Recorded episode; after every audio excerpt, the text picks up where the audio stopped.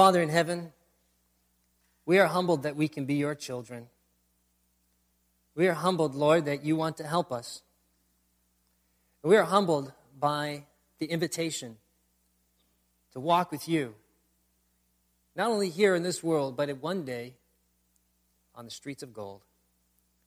And Lord, we look forward to that time. We pray that this morning's study would help us in that direction.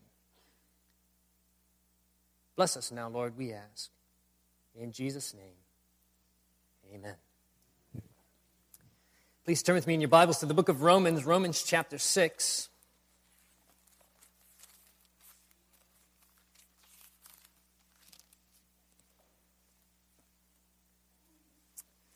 Romans chapter 6 and verse 4, I'm going to share with you a little piece of advice this morning that I believe if you put it into practice by God's grace, you will be in the kingdom of heaven. How many of you like that kind of advice?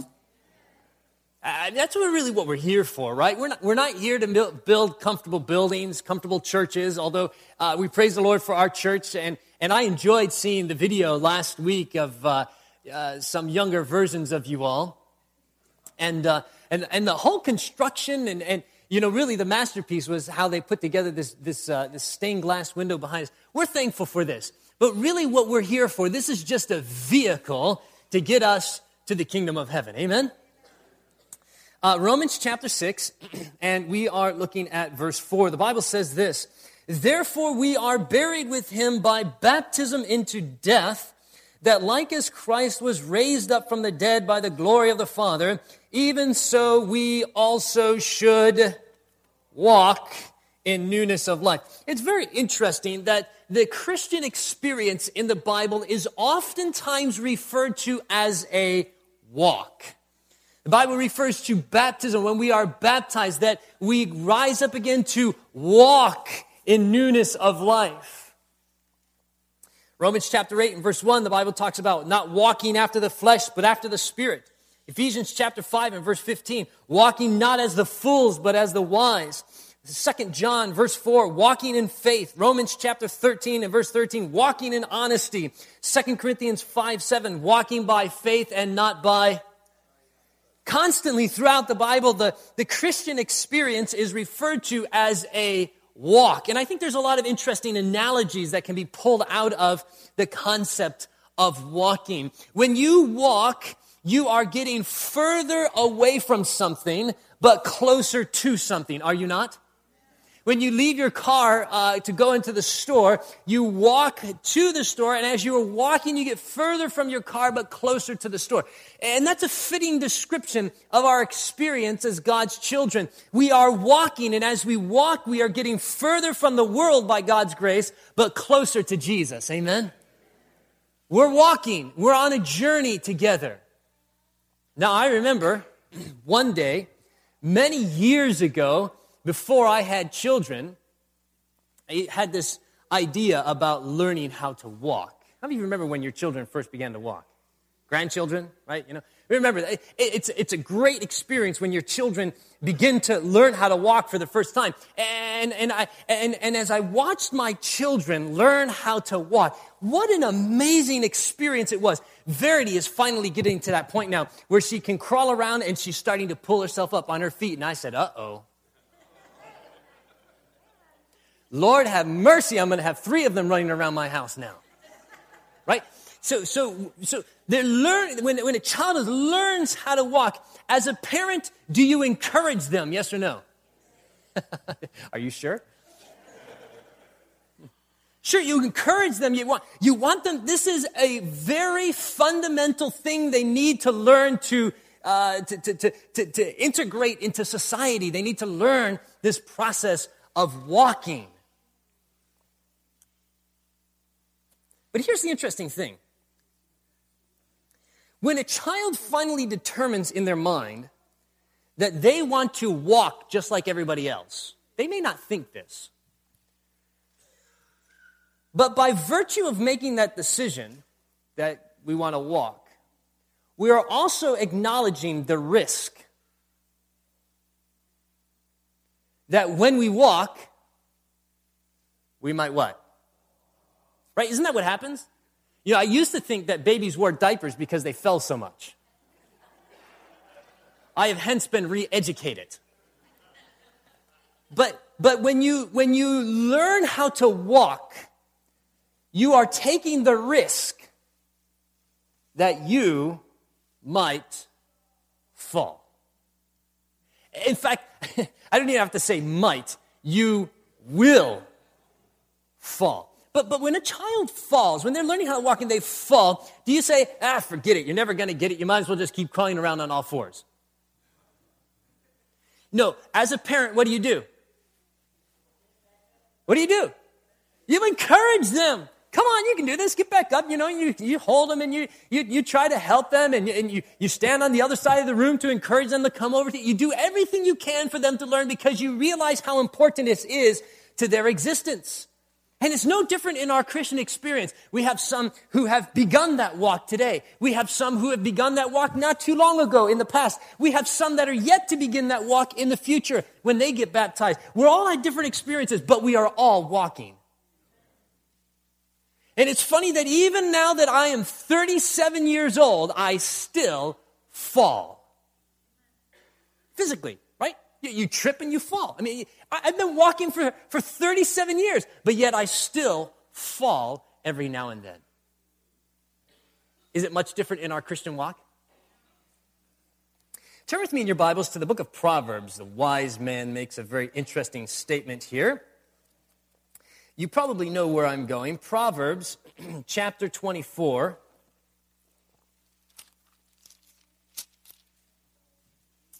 And verse 16. Proverbs 24. And verse 16. The Bible says, "For the just man falleth 7 times and riseth up again, but the wicked shall fall into mischief." What do the righteous and the wicked have in common? They both what? They both fall. But they have a fundamental difference. They deal with their falling in a different way. The Bible says the just man, what does he do? What does the Bible say? The Bible says he rises up again. Of course, he gets up. That's what you said. But the word that is used is rise up. And that's an important word. In the Hebrew, that word means to endure. What does it mean? It means to endure. And it's very interesting to me that Jesus tells us in Mark chapter 13 and verse 13, "He that endureth unto the end, the same shall" what? So Solomon is telling us here a fundamental thing that is important to our salvation. That if we fall, that when we fall, that we what? We endure, we rise up again. We don't wallow in our misery. We don't stay down there. We don't give up on the whole experience, but we rise up again. We endure unto the end. You know, here's an interesting thing. The Bible tells us about a man back in the Old Testament, in the book of Genesis. His name was Enoch. How many of you remember him? What do you remember about Enoch? The Bible says he walked with God, and God what? God took him. But let me ask you a question. Did Enoch sin? He sure did, didn't he? The Bible says all have sinned and fallen short of the glory of God. But what did Enoch do? When he sinned, what he did, he rose up again, he got back up, he was a just man, he endured unto the end, and he continued that walk with God. He got back up, and he continued to move forward, drawing closer to God. And eventually, where did that end up in? Him being translated into the kingdom of heaven. The just man, the righteous man, the child of God endures unto the end. Listen, you are going to fall. You are going to stumble. You are going to slip along the way. You're going to make mistakes that you regret. But the just man, the Bible says, riseth up again. He endures unto the end. When you make the decision to walk as a Christian, you are acknowledging that at some point you might slip along the way. But God will help you to rise up again. Now go with me in your Bibles to the book of Matthew. Matthew chapter 14. I want to look at a story. I like to try, if I can, I like to try to find a story to illustrate these different concepts that we see in the Bible. Matthew chapter 14.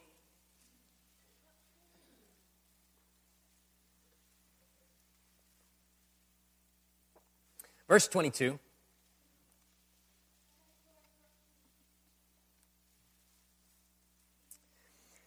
Bible says this, and straightway Jesus constrained his disciples to get into a ship and to go before him unto the other side. Well, he sent the multitude away. And when he had sent the multitude away, he went up into the mountain apart to pray, and when even was come, he was there alone. And the ship was now in the midst of the sea, tossed with the waves, for the wind was contrary. And in the fourth watch of the night, Jesus went unto them walking on the sea. Now, this was a time when they wanted to force Jesus to become the Messiah, and he was dispersing the crowd. He told his disciples, get into the boat and go to the other side. Well, he sent the multitude away. And I always love this story, that when Jesus was on this mountaintop experience where they wanted to make him a king here on this earth, he departed and he went into the mountain to spend some time with God. Spent some time in a solitary place. But then in the middle of the night, as the story is told, there's a storm that comes on the lake. And Jesus gets out and he walks on the water to go to his disciples. How many of you would like to have seen that? Well, apparently the disciples weren't too thrilled when they saw it. Right? You know, the Bible tells us that they were a little fearful. Notice what it says as it goes on in verse 26. And when the disciples saw him walking on the sea, they were troubled, saying, it is a spirit, and they cried out for fear. But straightway Jesus spake unto them, saying, be of good cheer, it is I, be not afraid. Were they afraid when they saw Jesus walk on the water? You think you would have been? Middle of the storm, middle of the night, winds blowing, boat chopping around all over the place. Jesus is no longer, but incidentally, this experience is after the one when Jesus was actually in the boat with them. You remember that time he stood up and said, peace be still? This is after that. Now they're there all alone, and they see this mysterious being walking on the water. And the Bible says they're afraid. You probably would have been as well. I know I would have. But the best part of the story is now, where the Bible says this. Verse 27. But straightway Jesus spake unto them, saying, be of good cheer, it is I, be not afraid. We don't need to be afraid when we're in the presence of God. And Peter answering and said, Lord, if it be thou, bid me come unto thee on the water. What a prayer request. I mean, Peter, listen, you are a fisherman. You understand the physics of water, right? They're in the middle of a storm here. And he's saying, Lord, if it be thou, bid me to come unto thee on the water. And the next verse is absolutely amazing. Verse 29, and he said, no, you didn't get it. He said what? He said, come. And when Peter was come down out of the ship, he what? Walked on the water to. What an amazing experience. Peter walked on water. Is it possible, physically speaking, to walk on water? It's not, right? I mean, if I went to Lake Michigan and said, I'm going to walk on water, what's going to happen? You would have said, that is not my pastor. Right? It just doesn't work, right? It doesn't work that you can walk on water. But here's the amazing thing to me. Jesus can speak one word and make the impossible a possible. Did you catch that? He said, come. One word, four letters. And that one word created the ability for Peter to do the impossible. Now listen to me carefully. You, as you walk the Christian experience, humanly speaking, you are doing the impossible. You can't do it on your own. There is no way that you can walk the way God wants his children to walk by yourself. You are in the same situation that Peter was in. If Peter had just gotten out of the boat, he would have sunk. If you try to walk the Christian experience, you're going to sink if you do it on your own. But all you need is the Word of God to give you the power to do the impossible. Not only the Word of God, But you have to believe in the one who is speaking that word. Did Peter believe Jesus? Jesus could have said, come, and Peter, I'm just going to stay here in the boat. Sure, I know he says it, but I don't believe that he can do it. No, he had to believe in that word. And as he believed in that word, he was able to do what God asked. So he says, come, and Peter does the impossible. Let me break this down for you, make it very simple. How do we walk? How do we walk with Jesus? Of course, it's daily. But let's even make it more fundamental than that. When Peter was in the boat and Jesus said, come, by Peter's actions, what was he saying to Jesus? Yes or no? Right? He was saying yes. By his actions, he was saying, yes, I'm going to obey. Walking with Jesus is very simple. When Jesus asks, you say yes. When Jesus says, this is the way I want you to go, you say, yes, Jesus. When Jesus says, this is what I want you to do, you say, yes, Jesus. When Jesus says, this is something that is not good for you and I want you to give it up, you say, yes, Jesus. When God comes and says, I want you to rearrange your schedule so that I can spend time with you in the morning and so that you can come to church on the weekend, you say, yes. When Jesus asks you to do something, you say yes, and in saying yes, you are walking with Jesus. It's very simple. It's not a complicated thing.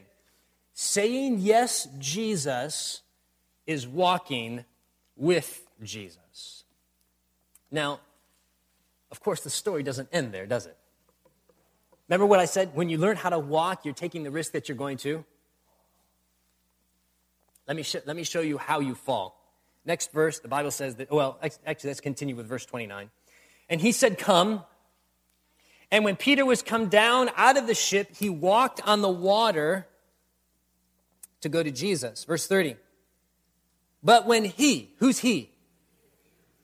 But when he saw the winds boisterous, he was afraid, beginning to sink, and cried, saying, Lord, save me.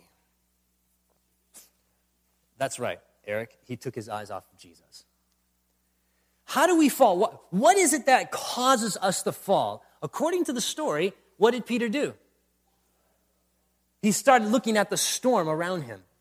He started looking at what was going on around. He saw these big, angry waves and the wind and everything like that. And as he saw it, fear gripped his heart. And he began to lose his foot and slip back into the water. And as he realized that cold water was coming up his calf, up to his knee, up to his leg, up to his waist, as he felt himself sinking into the water, he did the only thing that he knew he could do at that time, and that was to cry to Jesus. A simple prayer, Lord, save me.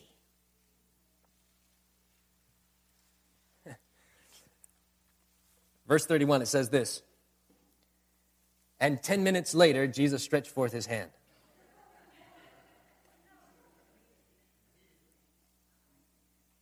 And the next day, Jesus came to his aid. Come on now, correct the preacher. What does it say? When Peter prayed that prayer, Lord, save me, how quick was Jesus to answer that prayer? Bam! Faster than you could think, it happened. When he cried and said, Lord, save me, Jesus was there instantly, stretched forth, grabbed his hand, and pulled him up onto that solid foundation. The just man falls 7 times and riseth up again. So here's a couple things. We walk by believing in the word of God and saying, yes, Jesus. It enables us to do the impossible. We fall when we start looking to other things. You know, what does Jesus say? He says, look unto me and be ye what? Look unto me, he says, and be ye saved, all the ends of the earth. When I keep my eyes on Jesus, it helps enable my salvation. Look unto me, he says, and be ye saved. So I fall when I begin to look at things around me. I fall when I start listening to what the other people are saying about me. I fall when I start getting attracted by the things of the world. I fall when I get involved in worldly forms of entertainment. I fall when I take my eyes off of Jesus. That's how I fall.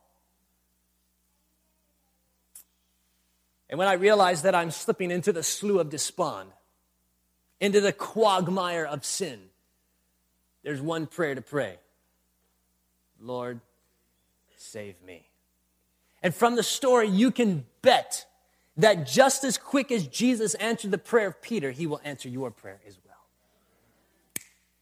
Just like that, he will be there to answer your prayer and to put you on a solid foundation. A couple more passages and then we'll close. 1 Corinthians chapter 10.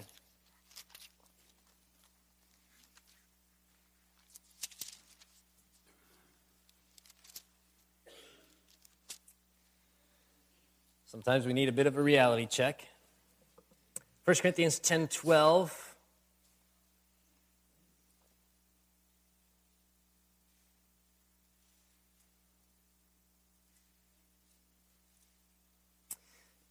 Scripture says this. Wherefore, let him that thinketh he standeth take heed lest he fall. If you think you're doing okay, be careful. That's what Paul's saying. If you think you've arrived, be careful. That's what Paul's saying. If you think you're better than other people, be careful. That's what Paul is saying. Let him that thinketh he standeth take heed lest you fall. The difference between a child learning how to walk and me walking the spiritual walk is that I need my heavenly Father, my daddy, to have his hands underneath my armpits, holding me up and helping me constantly to walk. Praise the Lord, I don't have to do that with my children. But that's the difference. I need Jesus there to hold me up. I need that help every day to guide me and to keep me faithful in walking the spiritual walk. I just can't do it on my own. If I do try to do it on my own, if I say, Daddy, please stop, I can do this on my own, I'm going to fall. And now to my favorite text, Micah. Oh, I love this text so much. Micah chapter 7. Daniel, Hosea, Joel, Amos, Obadiah, Jonah, and then Micah. Micah chapter 7. Don't miss this one. Chapter 7 and verse 8. Mark it down and mark it well in your notes.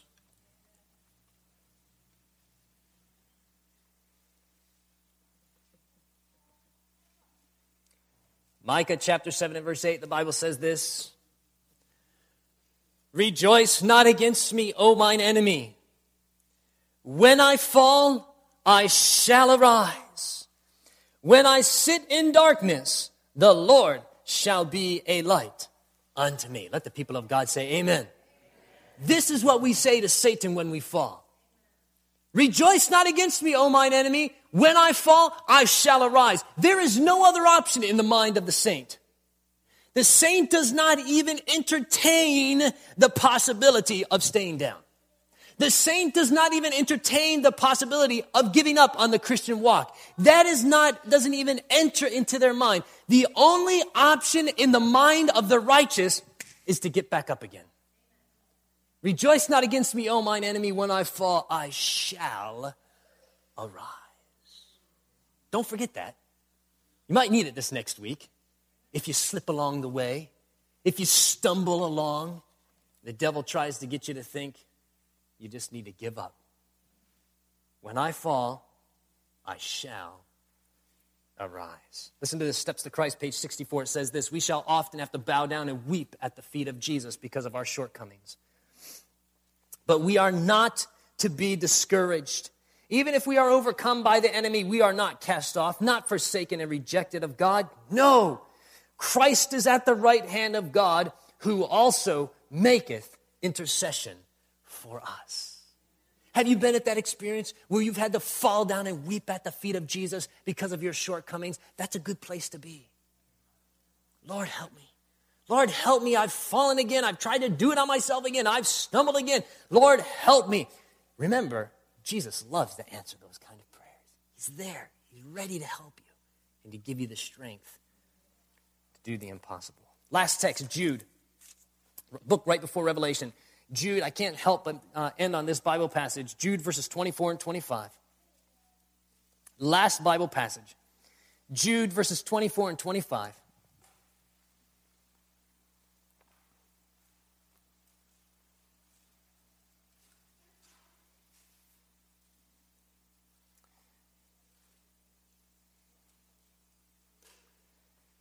Scripture says this, now unto him that is able to keep you from, I like that. Some translations say stumbling, others say falling. Now unto him that is able to keep you from falling and to present you faultless before the presence of his glory with exceeding joy. To the only wise God, our Savior, be glory and majesty, dominion and power, both now and forever. Now unto him that is able to keep you from falling. According to the Bible, it is possible to not fall. I heard a couple of amens.